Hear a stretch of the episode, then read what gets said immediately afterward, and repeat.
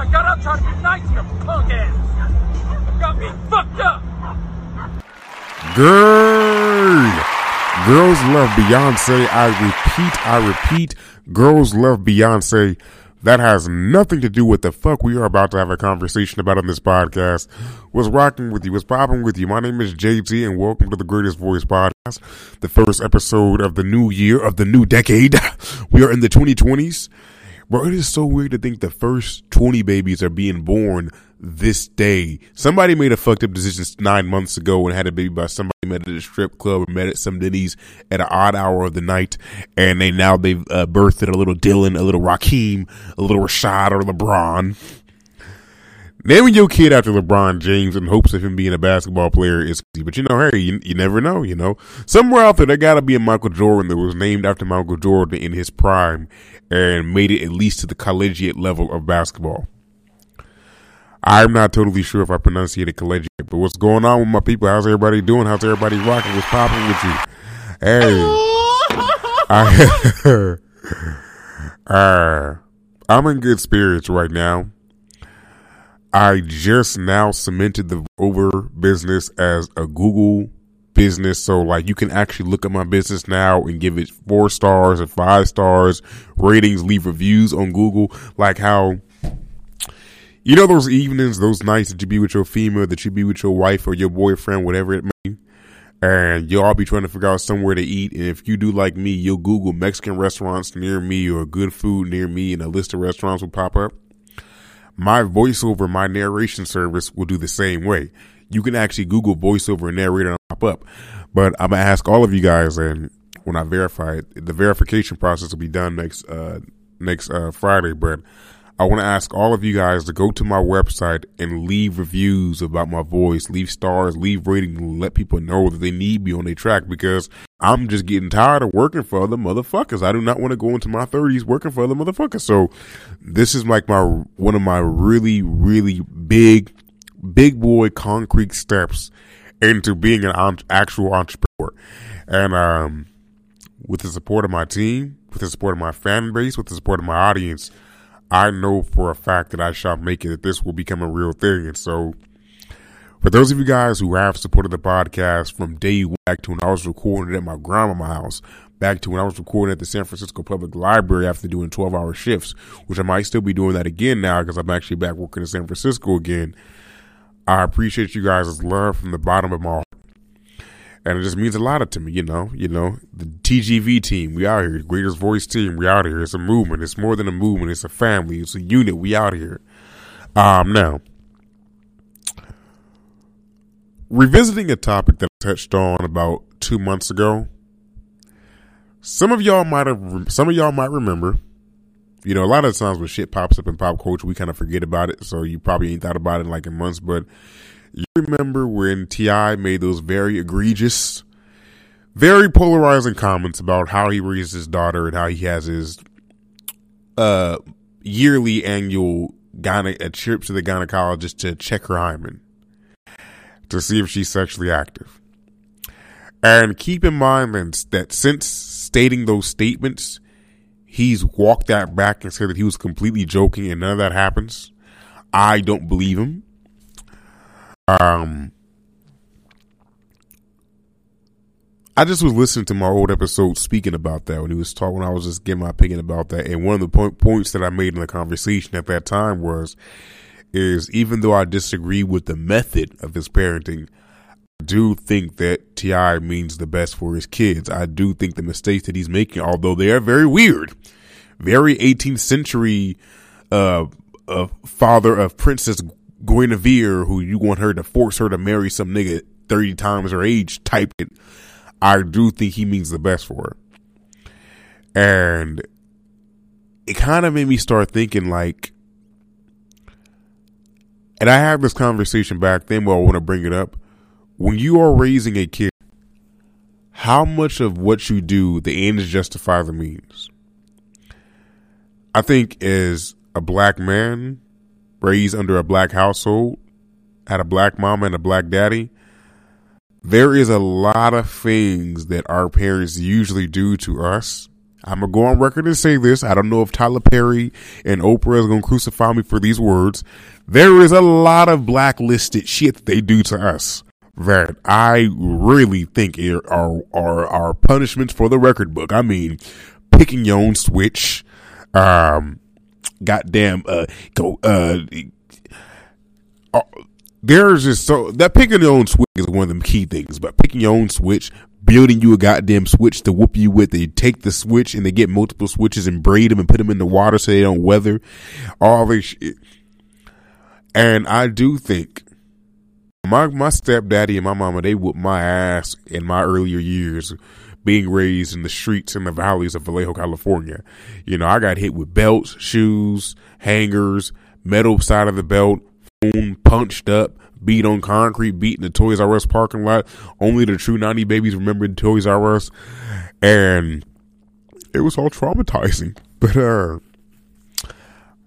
although I disagree with their, um, tactics, we'll call them tactics right now, I do feel for the most part, my parents wanted the best for me.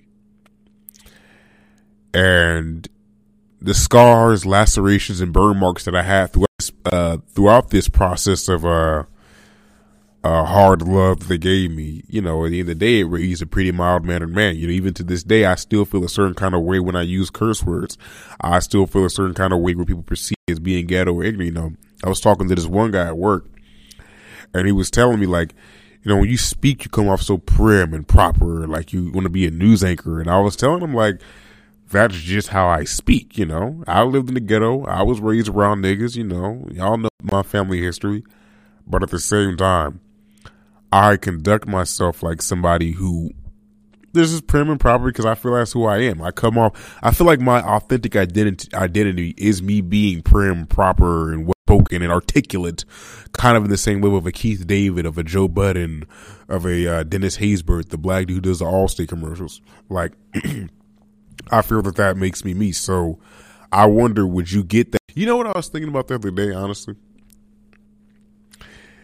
And this is what I've always noticed about, and it's kind of like a, um, kind of like a, uh, a parallel from the conversation. I guess we just put a button in the TI conversation. More of the story is, and I guess the question I could ask you guys is to put a button in that conversation. How much is too much when it comes to punishing your kids? Like, how much is too much? When is it? When does it become use? I want you guys to tell me that now. Moving on from that conversation, I have always identified as a nerd. I've always identified of one who prefers higher intelligence. I've always identified as somebody just as like a bookworm. And when I was a kid, that was a sign of weakness, and that led me into a lot of fights it led me having to defend myself. It led me led to me having to bring weapons to school to keep certain uh, ugly ass niggas up off me. because not only was I intelligent, but I was cute after these niggas. So let's not even start that conversation. Um, you know what I mean? Um, with that being said, as I am an adult now, you know, back then I was as I'm an adult now. I'm six foot one now. Got a deep voice. I'm kind of charismatic. I had a good woo. I've always noticed that and this was something that I, I just now started picking up on, and it's kind of interesting. I like the fact that as a black man, when I encounter other black men, it's not just black men, just men in general. I love, you know, men generally speaking, when we meet another man, a lot of the times we'll joke and make friends, but there is a point in the conversation where have, we might have a little dick swinging contest. Like, and that dick swinging contest can be Oh yeah, I work there. I work here. Know, they pay me 40 50 dollars an hour. Oh, okay, this is my wife. You know, she a bad bitch. Like, there's there's gonna be some kind of dick swinging contest at some point in the conversation, like some battle of the egos. I really love the fact that nine times out of ten, when I meet somebody, wherever I'm at, they feel, particularly black men, they feel that they have to establish their intelligence when having a conversation with me. I love that about myself. I love the fact that when I speak when they feel like they have to like let me know that they are intelligent, that they are well spoken, and they're not just some dumb nigga. I like I like the fact that I give off that energy. I love the fact that I give off that expectation. Like, no, you got to come with your facts and you and you got to come with your facts and your, your your book your book notes when you talk to me, uh, uh, Billy. You know what I mean? And you know that's just a pride of me, and a lot of that comes from how I was raised. A lot of that comes from how I was reared. Like I, I value intelligence. I value I value you knowing what the hell you're talking about before you approach me about certain things. Um, and it's and, you know it's. You know, back in the day, they used to have that argument against hip hop, like you know, why don't the rappers sing about things that are positive and the kids will listen to? Why don't the rappers sing about things that are cool? I'm sorry, why don't rappers sing things that are positive, that are morally good, and can educate you and help you advance in the world. Rather, why do they keep singing about drug dealing, fucking light skinned bitches in odd places, and throwing cash on their ass? There is something about negative lyrics, negative shit, or that of the taboo that just sounds so dope when you put it over a beat. I've said this in the podcast a thousand times. A lot of the activities that sound so dope when a rapper says that he partakes or partook in it in a song a lot of that same shit, if you know somebody who's done it in real life or you'd heard they did it in real life, you would be like, I would never want to be around this person a day in my. This nigga is crazy. This nigga is like the gray faced nigga from Hellraiser. Like, this is nigga is insane. I always tell people, I've been saying this for the longest time. If you want to, if you want to, I said this when that whole Cardi B thing happened last year, where they was killing Cardi B because she revealed well, she revealed this four years ago, but they brought the clip back up about how back in the day, back in her street nigga, I'm Pyru and stripping at odd hours of the night, taking niggas back to their hotel room back days. She used to drug dudes and rape them. Not rape them, but drug dudes and, and hit them up for their money. Woo do woo. And like I said back in the day, I was like, man, you gotta understand at the end of the day, Cardi B a street nigga. And when you, you if you mad about her just drugging drugging niggas and robbing them, if you want to have a real conversation about a lot of the um I'll say um morally ill lack of human empathy empathy actions that took place at the hands of other rappers that we listen to that we love that we dance into in the club go to some of these cities go to some of these neighborhoods and ask some of us who knew these niggas before they was on, who knew these niggas before they was, and ask us some of the stories that we can tell you about them niggas in the streets before they were famous. We can tell you the stories about them kidnapping niggas' sisters and brothers and kidnapping niggas as kids because they wouldn't pay him back for half the brick that they loaned them. We can tell you about them niggas, uh, gang niggas. We can tell you about them. We can tell you some fucked up stories. You would have a real conversation about that type of stuff. And the reason why we don't look at it like that is simply because, you know, everything sounds good over a beat. Everything sounds glorious. Everything sounds magnificent over a beat. If you knew a nigga that had killed as many niggas as some of the rappers, some very few, because a lot of these niggas is pretending. But if you knew people, if you just knew the true stories, you might not look at these niggas the same. I'm just being real. Yeah, I gotta be real. Like I don't. It's the same. It's the same. I always make with the Nipsey Hussle story. You know, I don't like that what's that dude's name? Shitty Cuz. I don't like that Shitty Cuz killed him. I don't like that he knocked him down. But in reality, is if you look at that shit objectively speaking, that is a real nigga story. You went up to to somebody's store in your hood to your OG store. That nigga told you to get off the block. He wasn't fucking with you because you a snitch. And let's just assume that Shitty Cuz didn't snitch. Cause in the hood, I know a lot of niggas who got that snitch card, that snitch jacket put on them, and they did not tell walk into an interrogation room with unsealed lips at all. Like, they they die, but let's just assume he didn't tell. And your OG, all these niggas confront you, calling you a snitch and saying you got to get off the block. Hey, that nigga just called you one of the worst insults and put a car, put a jacket on your back that you can't just throw off, even if you didn't do it your whole reputation is killed when you go back to your neighborhood. Nigga, Nipsey, the, the OG who everybody respecting the neighborhood called you a snitch. Nigga, I gotta handle my business. Nigga, fuck you talking about. Nigga, I ain't no fucking snitch. Hell, I be real with you. The the way that he handled it makes me the, the way that he handled it makes me more think that he probably didn't snitch. But let's but he might have we never know. I don't know this nigga's like but the point I'm making is is in any other given scenario, had it been somebody that we that had did that and not killed somebody that we idolized and we loved, we might have praised him and put him on a high pedestal. You know what I mean? It's just being real. Like, you know, we praise the wrong shit. Say what you want to about that man Shitty Cuz who killed Nipsey Hussle, but from what I understand, he was only acting in accord of what that neighborhood, that community had instructed him how a man should act in certain situations. Because from what I understand, that ain't the first nigga that he done knock down. He apparently this nigga got a few bodies on him, so that's the only way he know how to handle. That's the only way, way he know how to handle himself, and it's sad, you know. You know, you go into this world, man. You know, I work in a city, man, where you just see so many homeless people out here. Just so in San Francisco, they just they just they just thrown out in the streets like just discarded gum wrappers like everywhere. And man, when you get in these trenches, man, when you get into these, you know, being poor is a different world, man. It just is. When I was younger, ironically, I had no sympathy for like a lot of the dudes who just did stupid shit, like getting caught selling dime bags all the time, going back and forth to jail or shoot niggas in broad daylight. I never had no sympathy for that. But man, when you in the ghetto, man, it's a different world. You know, like it's it's it's when you poor and impoverished. A lot of these homeless people out there, the tents they have to guard with uh with makeshift knives they built out of a fucking stick and some and a butter knife because somebody might take them or rob them. You know, you know I'll be honest with you. When I see a lot of these women walking around this same city talking to themselves and acting crazy, I think a lot of those women are sane, but they acting crazy to keep niggas away from them so they won't rape them.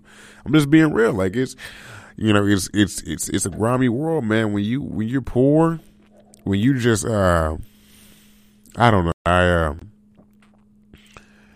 it's it's it's a hard world out here, man. It is, you know, for those of us who are at the bottom, and even those of us who are at the middle too. You know, I uh I uh I don't know, man. It's it's this world can be this world can I don't know. This world can be cruel, man. This world can spit you up and eat you out eat you alive if you're not ready to go to war with for what you want. In the beginning of the podcast, I was talking about my voiceover business, and I was talking about how that's getting started up and shit like that. And uh, shout out to everybody who's been supporting me of that. Shout out to everybody who's been who, who purchased my voiceover services last year. Last year I made the most money I ever made for silver, and I appreciate all those who who um who invested in my talent. Part of the reason my main goal in this world is to be greatest broadcaster, greatest podcaster, radio host, nigga with a microphone with big lips, whatever you want to call me. Uh, my goal is to be the greatest of that of all time. And in that process, the reason why I wanted to do voiceover because I really don't have much passion for voiceover, but it's a way for me to be my own boss. It's a way for me to be my own entrepreneur. The very first time somebody cashed out me seventy five dollars for saying three minutes of recording for them, I was amazed. I was like, bro, like I, I really just made this right now. Like I feel, I feel blessed, and I just at the point. I'm just at the point now where I want to have control of my destiny. You know, when you are in the force and you're working for a boss who's under another boss under another boss, they're only paying you what they think you're worth. With the system is set that you're worth versus if you're an entrepreneur and you start your own business, you're giving a service. One of the best things is nigga is to give your own is to set the worth that you know that you think you're worth. Like nigga, like you know, I just, I'm just being real. Like it's, it's, it's, it's, in my mind. I'm just, I'm just like, I'm tired of like, I'm tired of somebody above me telling me what I'm worth and it not being enough to, for me to even uh, get a car while still keeping my rent paid. That's just what I, that's just how I feel about things. Um, and whether the person who's listening to this podcast right now, whether you're black, whether you're white, whether you're Jewish, Italian, um, uh, Slova- Slovakian, whatever. I, I, I pronunciated that, that name terribly. I just think the way to true independence, the way to true self empowerment is entrepreneurship. I will put that. There are some headaches that come with that. A lot of times there is an unsurety of stable income. And I'm willing to take that to be my own boss. I'm willing to take that to put everything on my line, to put everything on me. I'd rather go in the dirt, die, out and say that I was my own boss. I started my own business. I handled all my shit like myself. So that's how I feel about things, you know. And there's going to be a lot of people out there who disagree with me, but that's, you know, it is what it is. If you disagree, you can disagree. You know, we had a conversation about it on the podcast. Um, there was a young lady that I interviewed, um, uh, yesterday. Shout out to Queen Nof. Very beautiful, very beautiful chocolate skin, skin the color of molasses. Very woman. I'm kind of perving on her right now. Beautiful woman. Um, we had a really just interesting conversation about just life and college and cheating in Arizona having freeways. It was a lot of things. In honor of her, because like me, she shares the same love for Brent Faiyaz that I have. I'm going to play a song by Brent Faiyaz called um, Missing Out. A lot of you have heard me play this song in the podcast. A lot of you have heard me uh, just wax poetic about how much I love this song. And I feel like this is the best way to commence the year with a song that I feel like this song really touches me, my soul, and my heart because I love the R that it gives off. There's a point in the song, at the 52 second mark in the song, where Brent says, I just got back from LA. Yes, I plan to move. And I know that's what they all say, but I'm going to be one to know soon. And a lot of the times I'll take lyrics and metaphorize those lyrics to apply to my life, apply to the message that I need to hear. For me, that message told me, you know, I know there's a lot of niggas out there. I know you used to Jerron, Rashad, Kiki and them always saying that they gonna be the best rapper. They gonna be the next version of the baby. They gonna dance like Jabbawockeez and all them niggas. But baby, I'm something different. Don't compare me to them. I'm something different. My dreams are, I dream with the magic you can't even dream of. And so, you know, just believe in me. And I just ask all of y'all to believe in me. You know, so with that being said, thank you for listening to the podcast. Thank you for listening to the broadcast. This is Missing Out by Brent Faiyaz.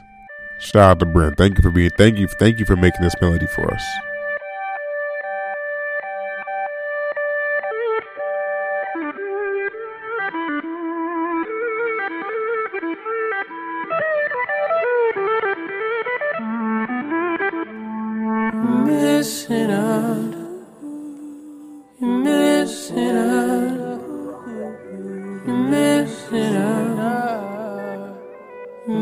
You're missing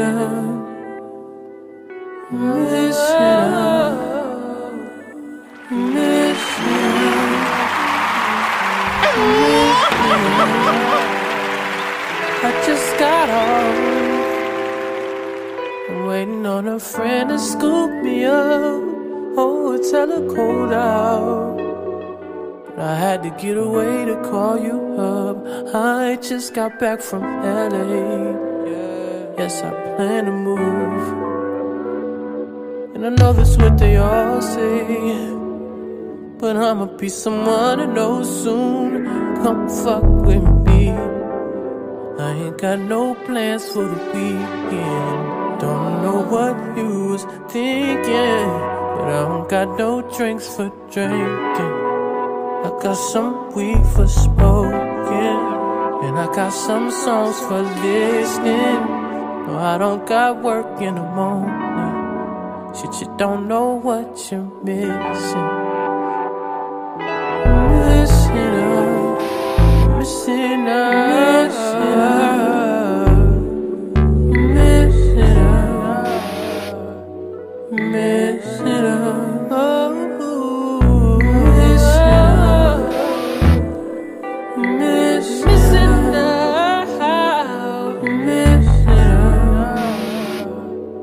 Out, missing out.